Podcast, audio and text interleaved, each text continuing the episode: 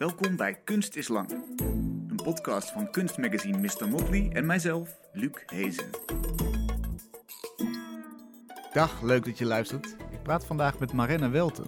Ze maakt collages, tekeningen en schilderijen. Voor Stedelijk Museum Breda greep ze terug op de geschiedenis van een deel van het huidige museumgebouw.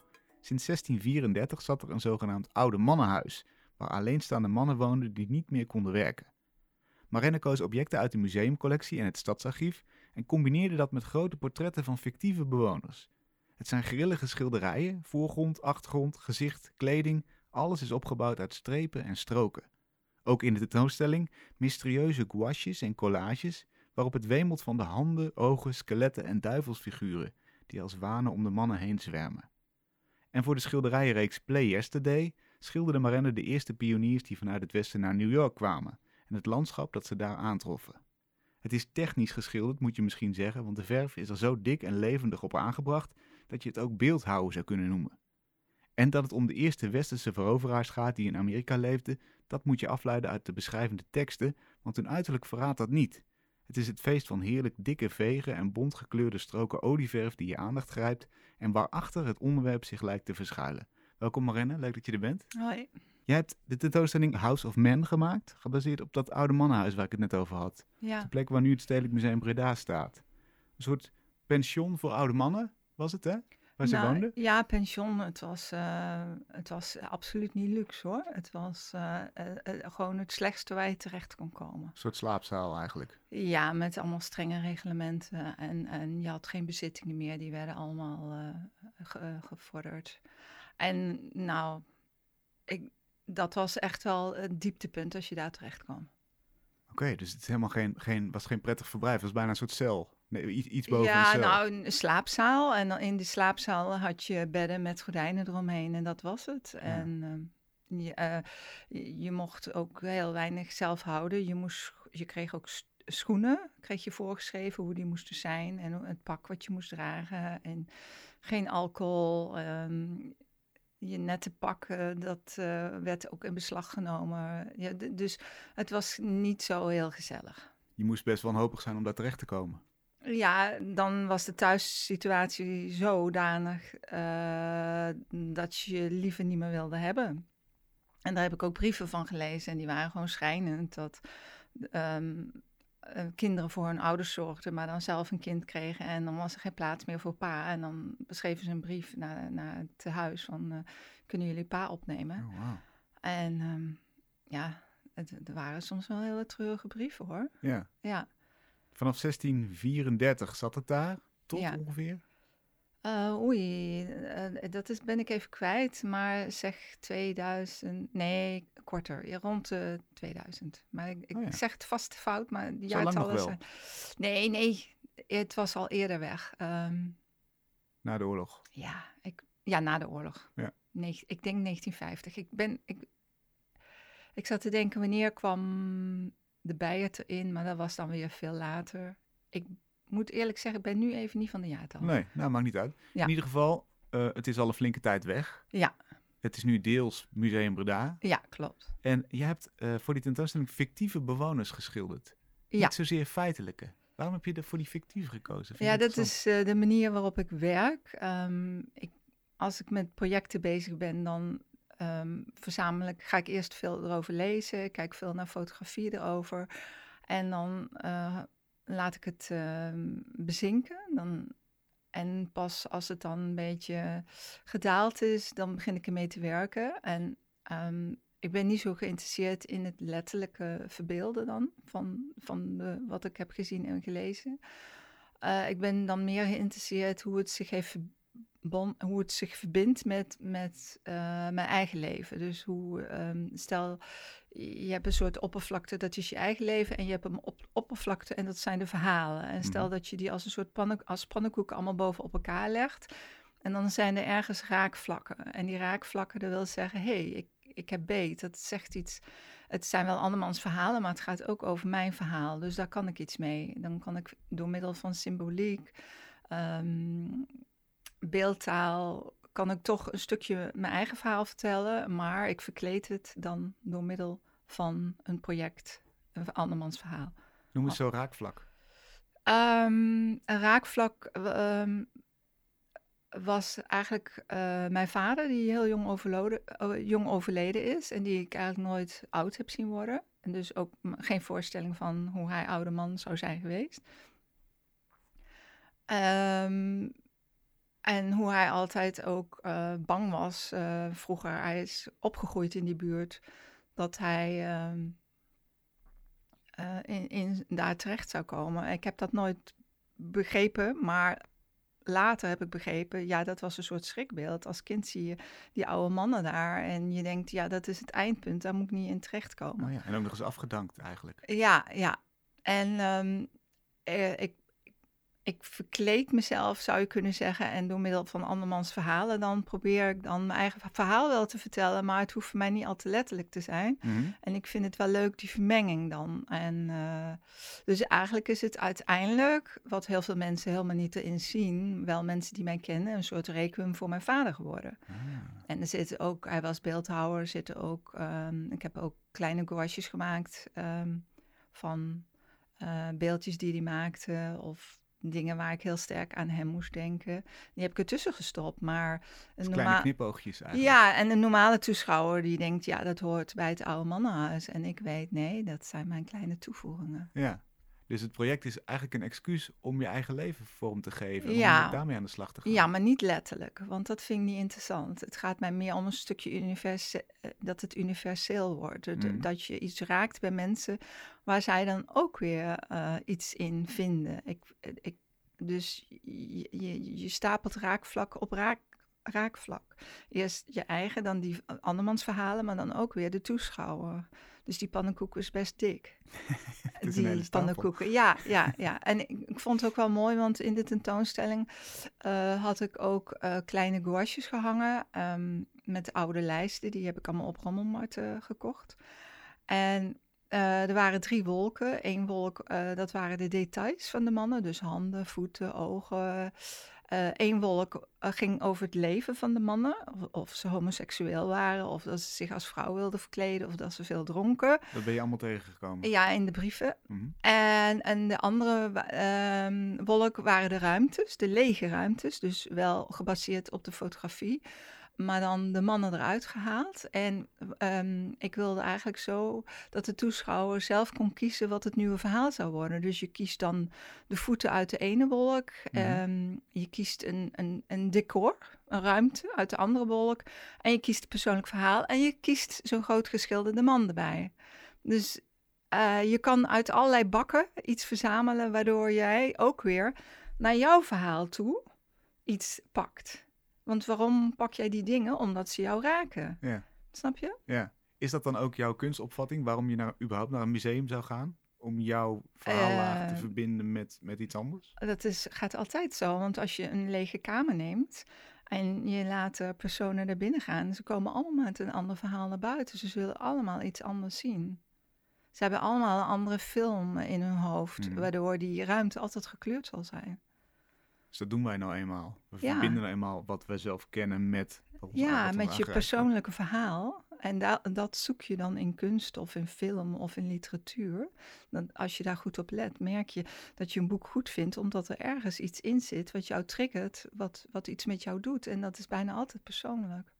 En aan jouw kant is het dan zoek jij zelf naar het persoonlijke voor, jou, voor jouzelf eigenlijk? In de hoop of in de verwachting dat het voor andere mensen ook ergens persoonlijk zal worden? Voor mij is het denk ik, uh, ik vind het leuk. Ik, ik, vind, ik wil niet dat het dus uh, letterlijk is. Um, en wat was je precies jouw vraag? Want nou... nou, ik ben eigenlijk benieuwd naar. Uh, dus, dus, een toeschouwer komt daar met zijn eigen persoonlijke ja. referentiekader. Hè? Ja. Die pikt daar iets uit, stelt een verhaal samen, zoals jij het ze hebt, hebt voorgelegd eigenlijk. Ja. Hoe zit het dan aan jouw kant? Ben jij ook altijd bezig met het, het, het zoeken van jouw eigen persoonlijke raakvlak met dat verhaal en dan in de hoop dat anderen er iets mee kunnen? Of houdt het op bij... Bij, bij mezelf. ik ben niet met die anderen bezig. Uh, ik, uh, nu was ik wel heel bewust die tentoonstelling aan het uh, eh, in elkaar zetten. Dus de, de tentoonstelling was nu zelf een installatie. Dus dat vond ik wel interessant, want het was voor het eerst dat ik dat deed. Dat kwam onder andere ook door Breda, door de um, curatoren.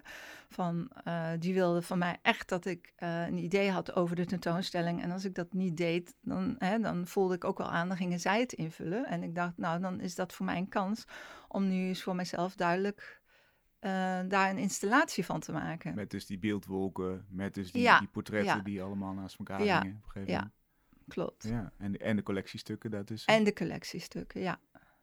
Hoe kwam je eigenlijk op het idee van het verzamelen van zo'n verhaal? Dus de ledematen, de portretten.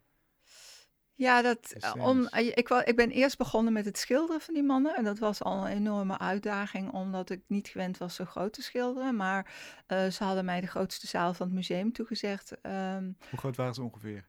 Uh, die mannen zijn 1,90 bij 90 centimeter. Zo, dat is bijna levensgroot. En, ja, en, en een beetje deurformaat. En, en de grote portretten waren uh, 1,90 bij 1,40.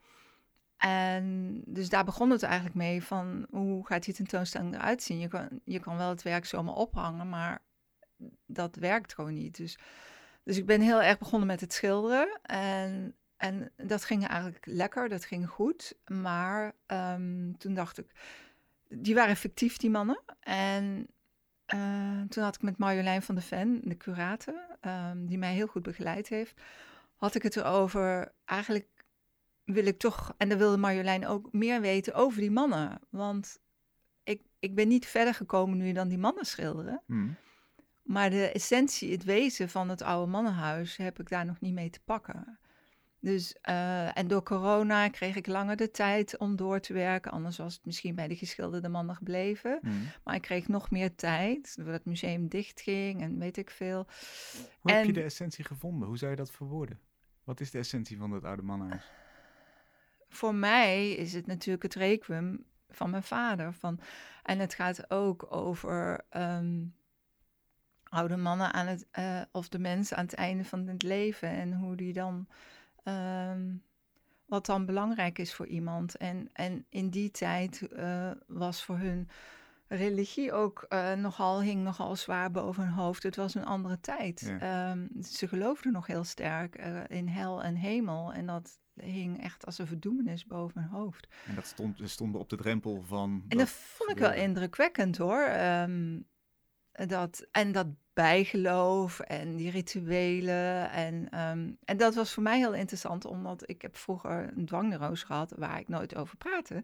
Maar door dat project in Breda en doordat ik me ging verdiepen, in, in, in, in al die mooie reliquieën en, en andere dingen, um, hoe heet die kleine medaillons, uh, ex-foto, um, dacht ik, ja, uh, dat is wel interessant. Want toen begon ik te denken misschien dat die dwangneurose van mij des, destijds ook is voortgekomen doordat ik heel jong uh, een korte tijd naar de kerk ging. En dat je daar die rituelen al, dat, dat je dat eigenlijk een beetje afdwingt van God. Van nou, als ik al die feestgroetjes maar uh, bid, dan komt het wel goed met hè? Want mijn vader was overleden. En als ik dan maar heel Daarna veel... ben je naar de, naar de kerk gegaan? Nee, daarvoor. Oh, maar dat zit er dan toch een beetje in, denk mhm. ik. Dus dat je denkt, uh, dat een soort ruilhandel. Als ik maar hard genoeg bid, dan zorg, uh, zorg jij daarboven wel ervoor dat mijn ouders, dat mijn ouder, mijn andere ouder en mijn broertjes en zo, dat die blijven leven.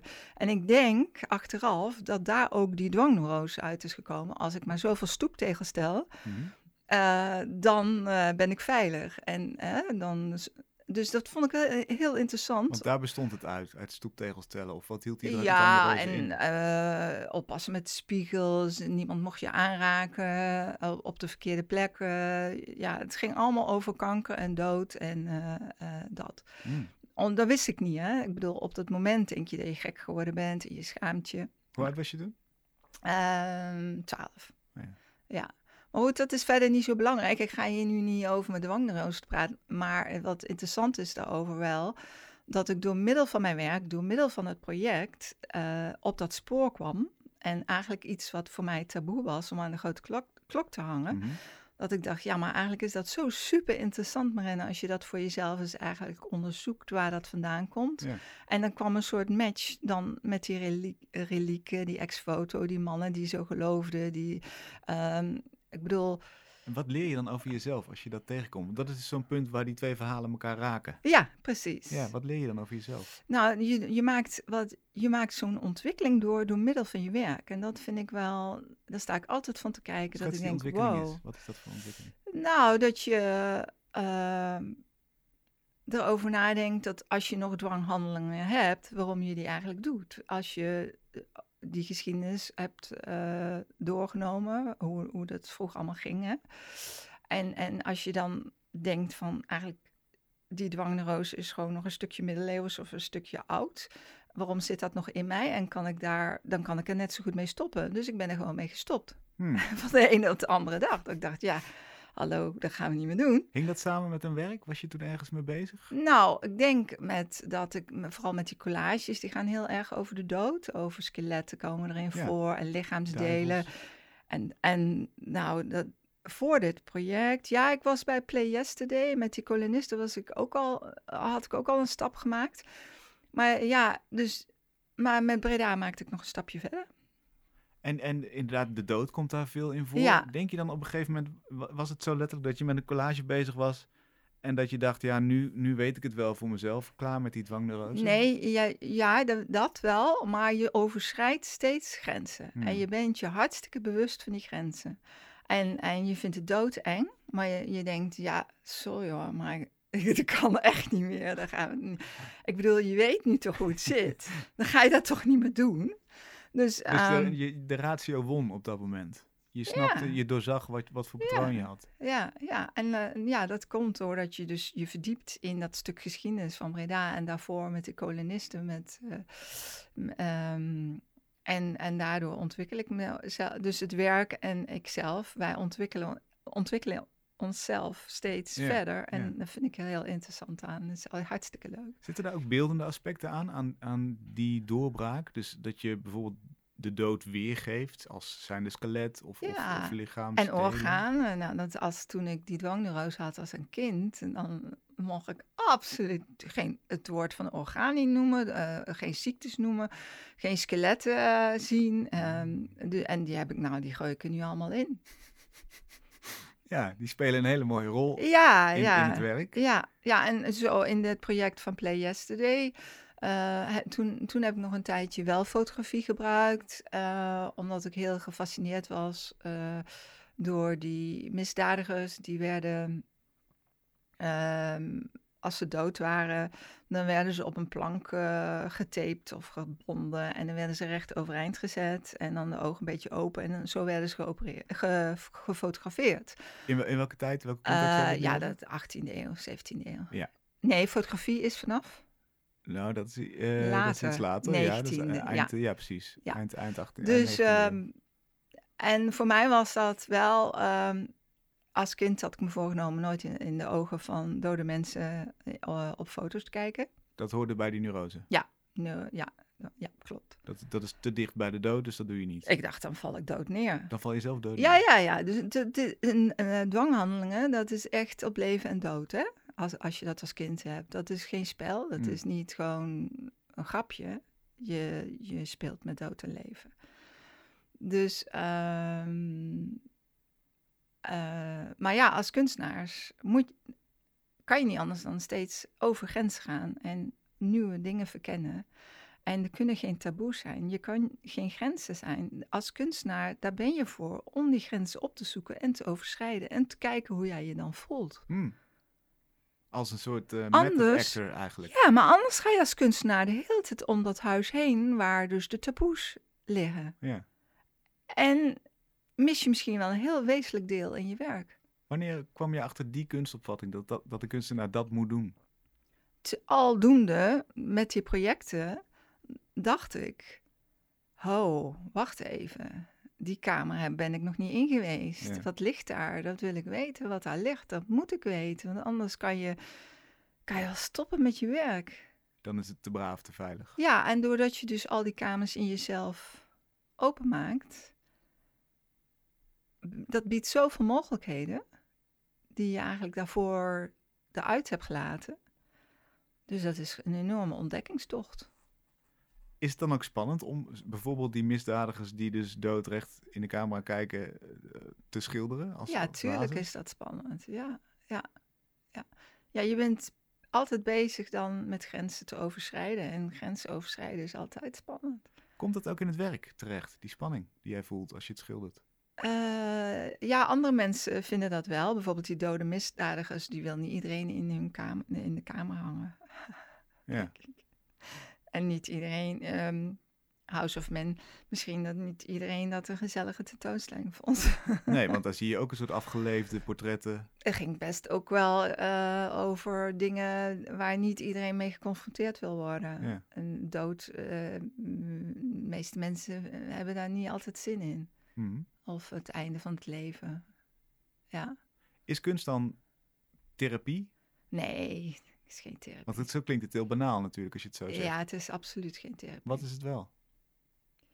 Nou, je moet het zien als een soort, eh, zoals ik het eigenlijk altijd plastisch voor me zie, is dat een kunstenaar is altijd bezig met een soort, die heeft een soort slangenhuid, die soort vervelling. En, en, en, en, en dat, dat, dat rolt zich steeds verder af. En aan het einde van, van, van je leven heb je zo'n slangenhuid waar alles wat jij was, waarin vertegenwoordigd is. Hm. Dus je geeft het aan de wereld wie je was.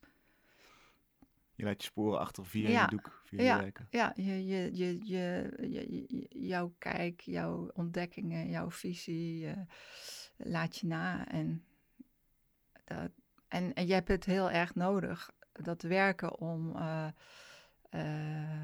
om de wereld te begrijpen. En dat is voor mij wel de, altijd de essentie geweest. Daarom ben ik ook gaan schilderen. Ehm, omdat ik het heel moeilijk vind om het leven te begrijpen, hoe het in elkaar zit. Ik snap er echt gewoon niks van.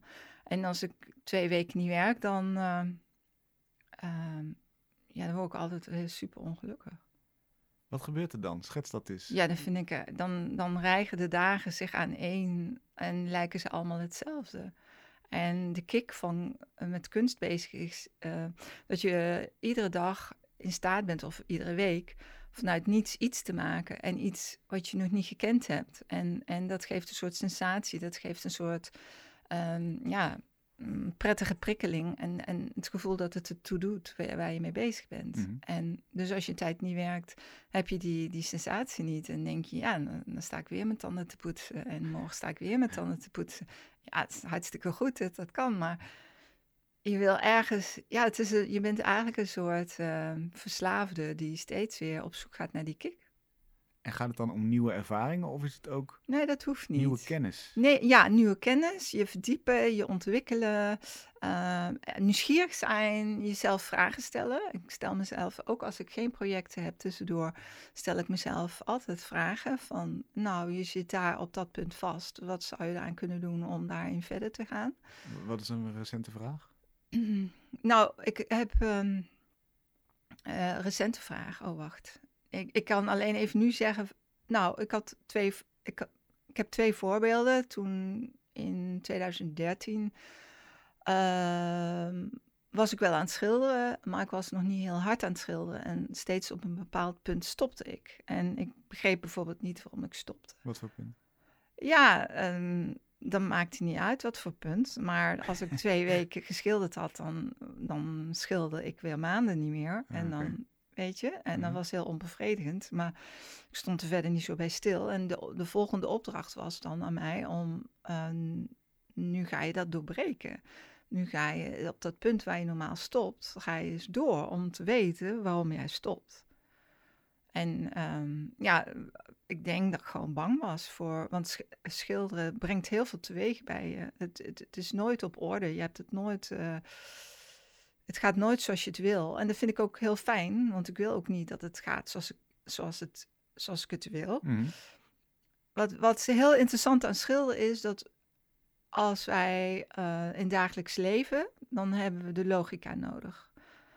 Maar eh, tijdens het schilderen zit de logica in de weg.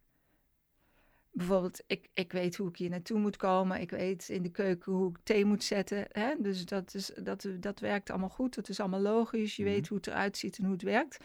Bij schilderen moet je dat loslaten. En dat is best wel heel erg ingewikkeld. Want als je het helemaal loslaat, dat kan.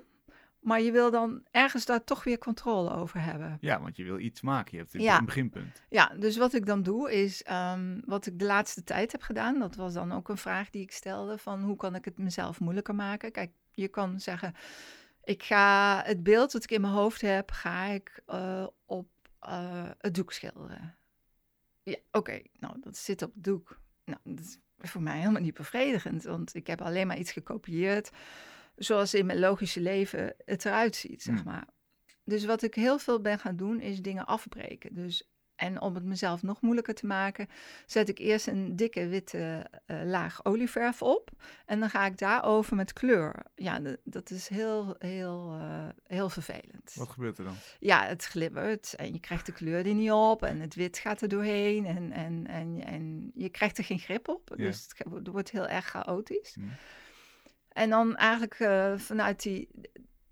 Ik, ik breek graag dus dat logische beeld af en dan heb ik scherven. En dan vanuit dat stuk ehm, bouw ik een eigen beeld op.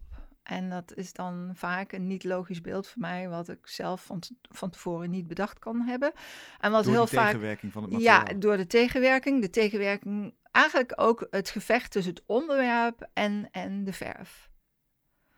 De verf en het onderwerp die vechten eigenlijk met elkaar. En, en soms duwt de verf het onderwerp kopje onder en soms komt het onderwerp er weer uit. En dus, ehm, en dat vind ik een, eh, ja, wel eh, fascinerend om op die manier te werken. Maar dat is ploeteren, Ja, dat is afschuwelijk. toch? Ja, om het maar even zo te zeggen.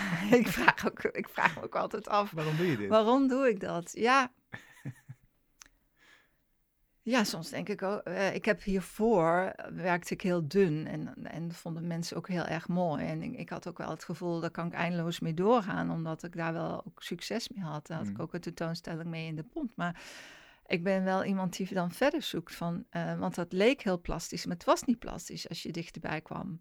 Dus ik wilde weten, hoe is het dan als het echt plastisch is? En daar zit ik eigenlijk nog steeds mee te worstelen. Als het richting beeldhouden gaat. Ja, ja, ja, ja. Structuren en geveeg en, en geprik. En eh, ja, Is die worsteling te vergelijken met de, de bijgelovige worsteling van eh, niet op eh, die tegel stappen, mij niet hier aanraken? ja het is een soort uithaal, uitruil.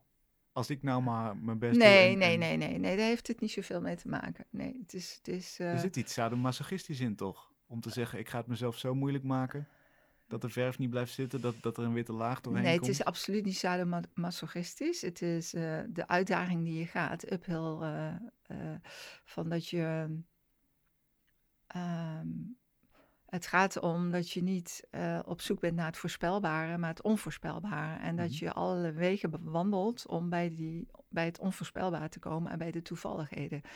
En ja, als dat eh, via omwegen moet, dan moet het maar via omwegen. En als het een worsteling is, het maar ik, ik leer er wel steeds beter mee om te gaan hoor. Dus eh, ja, Maar je begint bij een worsteling, toch? ja, absoluut. Omdat je weet dat daar de meeste bevrediging zit als je dat doorgrondt. Ja, vind ik, eh, ja, ja, dat is mijn studiemateriaal. En als ik dat eh, al te letterlijk schilder, dat, dat boeit me gewoon helemaal niet. Ik wil helemaal geen plaatje naschilderen, ik wil geen foto naschilderen, ik, ik wil het beeld in mijn hoofd niet naschilderen. Ik, ik begin altijd wel met het beeld in mijn hoofd. Dat zit ik van tevoren goed voor te kneden. Dus er zit, maar ja, zo komt het nooit uit. Nee. Nee. En je wil verrast worden eigenlijk. Ik wil verrast worden En, dan En verrast worden. toevalligheden vind ik heel interessant, die ik niet had kunnen bedenken. Hmm. Dat is het ook wel, wat je niet had kunnen bedenken. Dus waar je ratio geen grip op heeft. En maar ik moet wel zeggen, je kan het nooit helemaal eh, uitschakelen natuurlijk. Is dat dan Ah. ook wat een goed schilderij is? Dat je iets ziet wat, wat feitelijk niet kan, wat, wat, er, wat, er, wat in de werkelijkheid niet zou kunnen bestaan, maar wat je toch hebt gecreëerd? Wa- Wat zou dat dan zijn? Een goed schilderij? Een, ja, een maar goed schilderij, daar geloof ik niet in, sorry. We, zetten, al- we zetten alles op de helling. Een goed schilderij bestaat niet? Nee. Vertel, waarom niet? Ja, daar geloof ik gewoon niet in. Maar wat ben je dan aan het maken continu? Ja, dat is ehm, een goed schilderij. Ja, misschien bestaat het wel, maar ik, ik weet het niet. Waarom geloof je er niet in? Vertel. Eh, omdat ik het zelf niet kan zien, dat is het probleem. Dus ik heb heel veel moeite als ik aan het worstelen ben om mijn werk te zien. Je kent toch wel dat verhaal dat mensen ook heel erg tussen hun benen doorkijken om het schilderij nog te kunnen zien. Of een spiegel nodig hebben of op, op, weet je wel. Ja, via een spiegel kijken. En dat is ja. eigenlijk mijn probleem. Eh, Ik kan pas mijn werk zien misschien na tien jaar of na vijf jaar of na twee jaar, maar nooit meteen. Hm. En daarom ben ik ook niet zozeer met een goed schilderij bezig, maar met iets. ehm, ja, het, het heeft te maken met als je al die elementen op een doek hebt, op een gegeven moment val- vallen die in elkaar. En dat is heel raar. Dat lijkt wel buiten jezelf om te gaan. Natuurlijk ben ik erbij. Het is helemaal niet iets magisch of wat dan ook. En het is, dat, is, dat moet je leren en je moet er heel erg uitgerust voor zijn. En soms is het zo, dan zit er bijvoorbeeld een streep schuin. En ik in mijn dagelijks leven, ik hou helemaal niet van schuine strepen. Dus ik zou eigenlijk die streep recht willen zetten. En bij die ervaring heb ik dat ik die streep recht zet. En dat het schilderij helemaal in elkaar dondert. Dus waarom een schilderij goed is, heeft te maken met alles in elkaar is gevallen. Formeel, het onderwerp, eh, de, de compositie, de, het contrast. eh. er komt zoveel bij kijken, het is ongelooflijk. Je zei net iets interessants, namelijk de, de verf duwt het onderwerp weg. Ja, Dat is precies wat ik uit, uit eh, Play Yesterday haalde af en toe. Die, die eh, kolon- kolonisten, die eerste pioniers noemen ze maar even. ja. Tussen aanhalingstekens ontdekkers van Amerika, Ja, veroveraars kun je het is natuurlijk allemaal ook wel, zit ook wel iets flinks fouts aan. Maar Zeker, ja. ja, En, en dat, dat moet je gewoon weten, dat moet je lezen om, Ja. te- om dat erin te zien. Daar moet je Ja. naar zoeken. ja, ja, ik heb me toen ook wel heel erg verdiept, ook eh, in de Indianen. Maar dat is zo'n moeilijk onderwerp dat ik dat niet gedaan heb. Mhm. Maar eh, wat was jouw vraag over Mijn, de... mijn vraag is eigenlijk, de- hoe hangen stijl en onderwerp hier samen? Die, die materie en het onderwerp. Ja, dat is best lastig. Ehm, dan komen heel veel, heel veel facetten samen. Dus je hebt dat onderwerp waar je iets mee wil doen, maar je wil niet altijd letterlijk zijn. Je hebt de, de verf, je, het experiment. Het- en ja, dat is dus wat ik net heb verteld. Dat komt allemaal samen. Dat moet je op de een of andere Maar hoe, manier... neem er eens één. Pik er eens één uit waarvan je, waarvan je kunt zeggen, oh ja, hier is de, eh, de, bijvoorbeeld het onderwerp zo naar de achtergrond verdwenen. Hier heeft de verf gewonnen. Ja, ehm, Want ik denk dat dat best veel gebeurd is. Ja, dat is zeker eh, veel gebeurd. Moet ik eens even denken. Eh, nou ja, je, je hebt soms dat we. Ik heb toen voor Breda zo'n een witte man geschilderd. En, ehm, en dan zie je eigenlijk dat de vorm ontstaat uit de structuur van de verf. Dus er komen bijna geen lijnen meer aan te pas die ik heb toegepast, maar Mhm. meer door de ruwe structuur. Ja, En dit is weer House of Men, hè? Nu zijn we weer in ja, Breda. ja, precies. Ja, En eh, zit er verschil tussen die twee tentoonstellingen inhoudelijk? Want dat, dat gaat over heel iets anders. Ja, nou, de, het verschil is eigenlijk de, eh, formeel de, de, de ontwikkeling in het schilderen. House, ehm, Play Yesterday was ik nog heel erg van de overgang aan het maken van dun naar dik. En dat zie je ook in de werken. Terwijl voor House of Men was ik al eh, helemaal dik. En voor House, ik heb soms ook projecten tussendoor. Die geef ik mezelf. En dat zijn eigenlijk de fijnste projecten. Dus dan ben ik niet gebonden aan een museum of eh, een opdrachtgever of wat dan ook. Dan geef ik mezelf die opdracht. En ehm, die had ik gegeven aan mezelf voor House of Men al als, als vooronderzoek om grote schilderijen dik op te zetten. En ben ik begonnen met kleine schilderijtjes dik op te zetten om te kijken van hoe ik dat wilde gaan aanpakken. En dan eh, neem ik, eh, doe ik wel vaak van die kleine projectjes tussendoor. En eh, waarin ik mezelf een opdracht geef. En dat gaat bijna altijd over het ouderlijk huis waar ik eh, opgegroeid ben. En, en eh, dat is heel erg leuk, want ik kan me dat filmisch nog heel goed herinneren. En daar kan ik ook eindeloos in dwalen in dat huis. En dat neem ik heel vaak als onderwerp, omdat ik dat eh, ken en dat kan ik inzetten. En dan hoef ik me niet druk te maken over het onderwerp, over, over een project. Hè. Mhm. Dan kan ik helemaal vanuit de verbeelding gaan werken. En vanuit kleur en verf en compositie. En dat, dat zijn altijd hele fijne tussenprojecten. Even nog terug naar de Play Yesterday figuren. Ja, In hoeverre hangt de stijl daar samen met het onderwerp? Want, want zij kwamen natuurlijk in een soort van... Nou ja, de Rauwe- fantasie is een rauwe wereld, Ja. onontgonnen gebied. Was het Ja. in, in- natuurlijk in werkelijkheid niet, maar vooruit. Wat was het niet? Was het natuurlijk niet per se. eh, hè, dat, dat was een land al. Hè, er er waren daar mensen.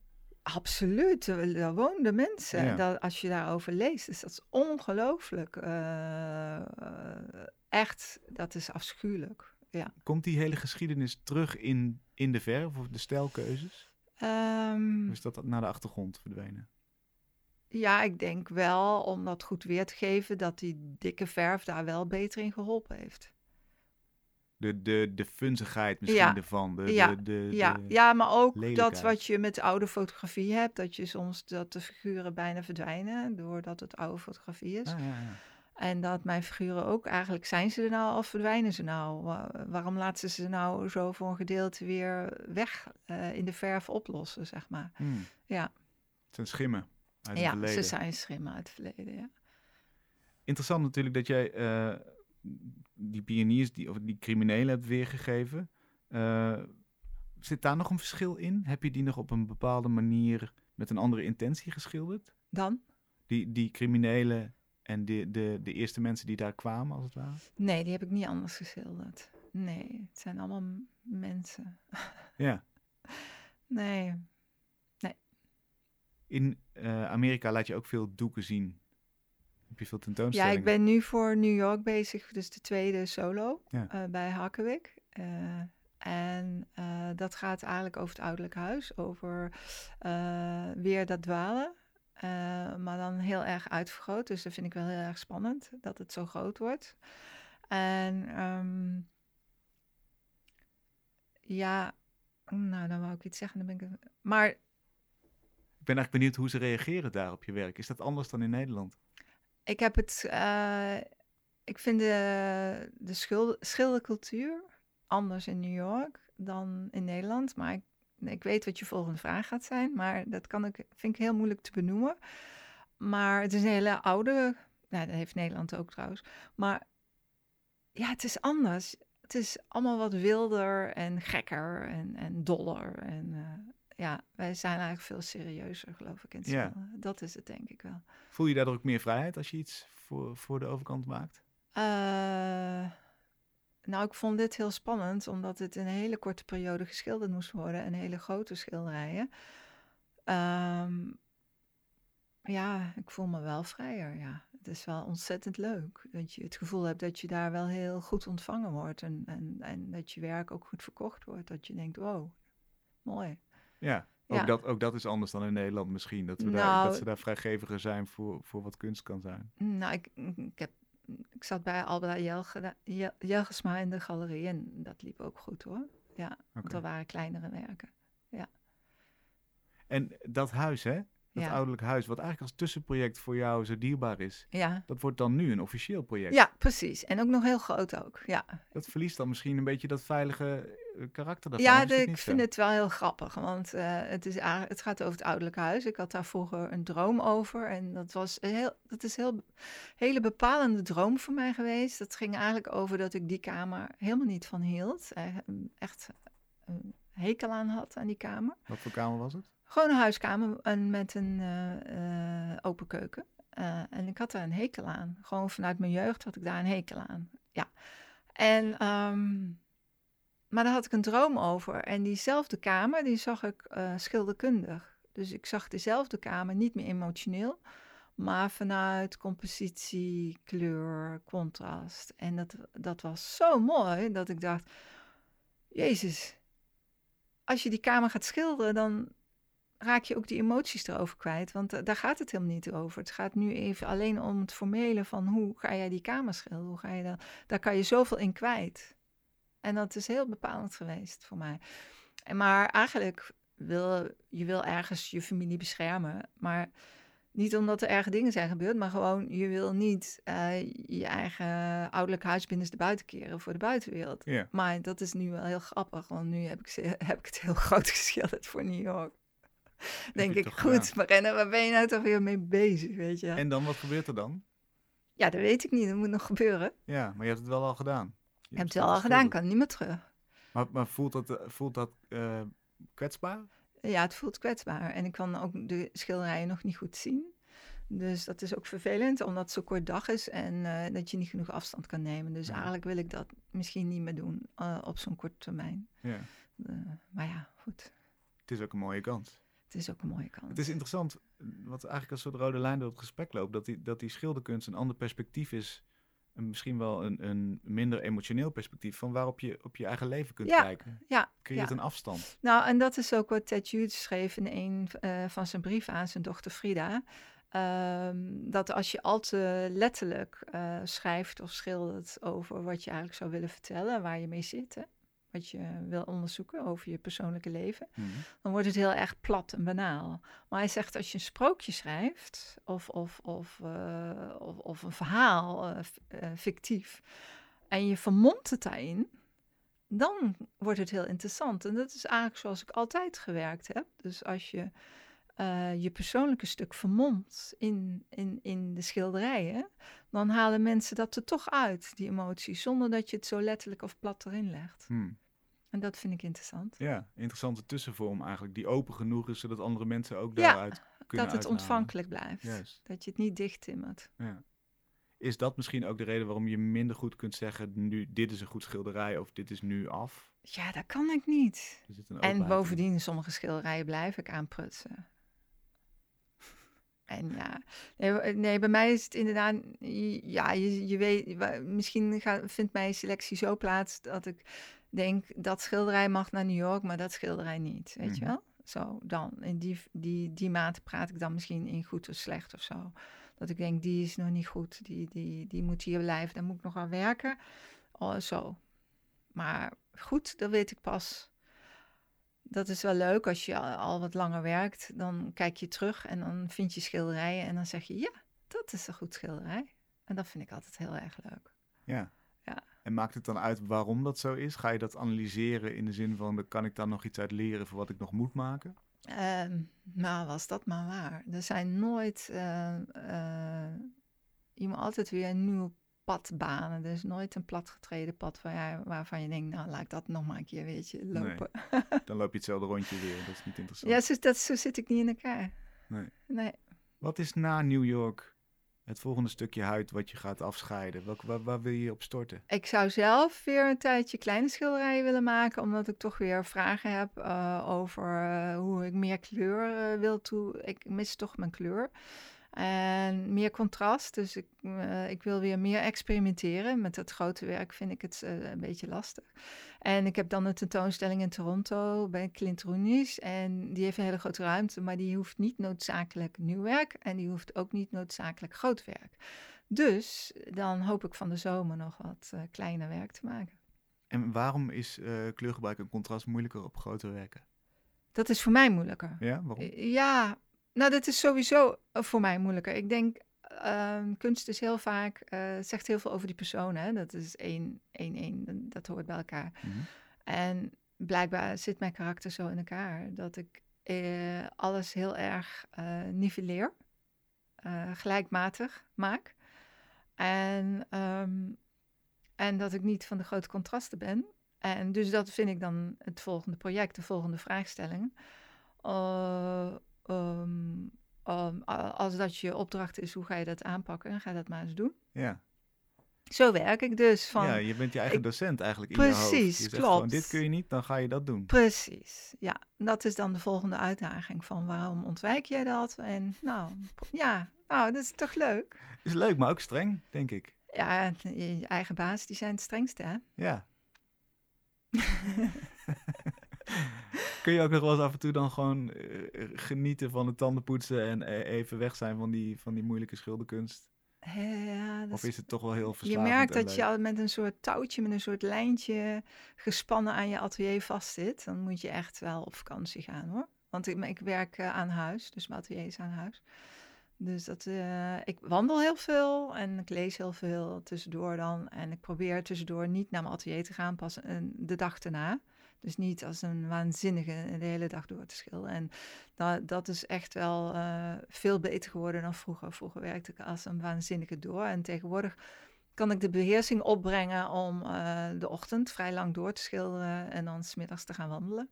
En dan tot de volgende dag te wachten. ja. ja, kunstenaars of schilders, dat zijn waanzinnig, hè? In wezen, Ja, ja. Maar het levert ook geweldige dingen op. Dus, dus ja, het is ook, ik zeg, het is ook verslavend. Ja. Ja, Sterkte. We zijn junks. Sterkte en, en veel Dank geluk je. ook. Want dat ook. hangt erbij samen. Ja. Dankjewel. Tot zover Kunst is Lang voor deze week. Dit programma wordt mogelijk gemaakt door het Prins Bernhard Cultuurfonds, het BNG Cultuurfonds en het KF Heijn Fonds. Waarvoor heel veel dank. We zijn er volgende week weer. Tot dan.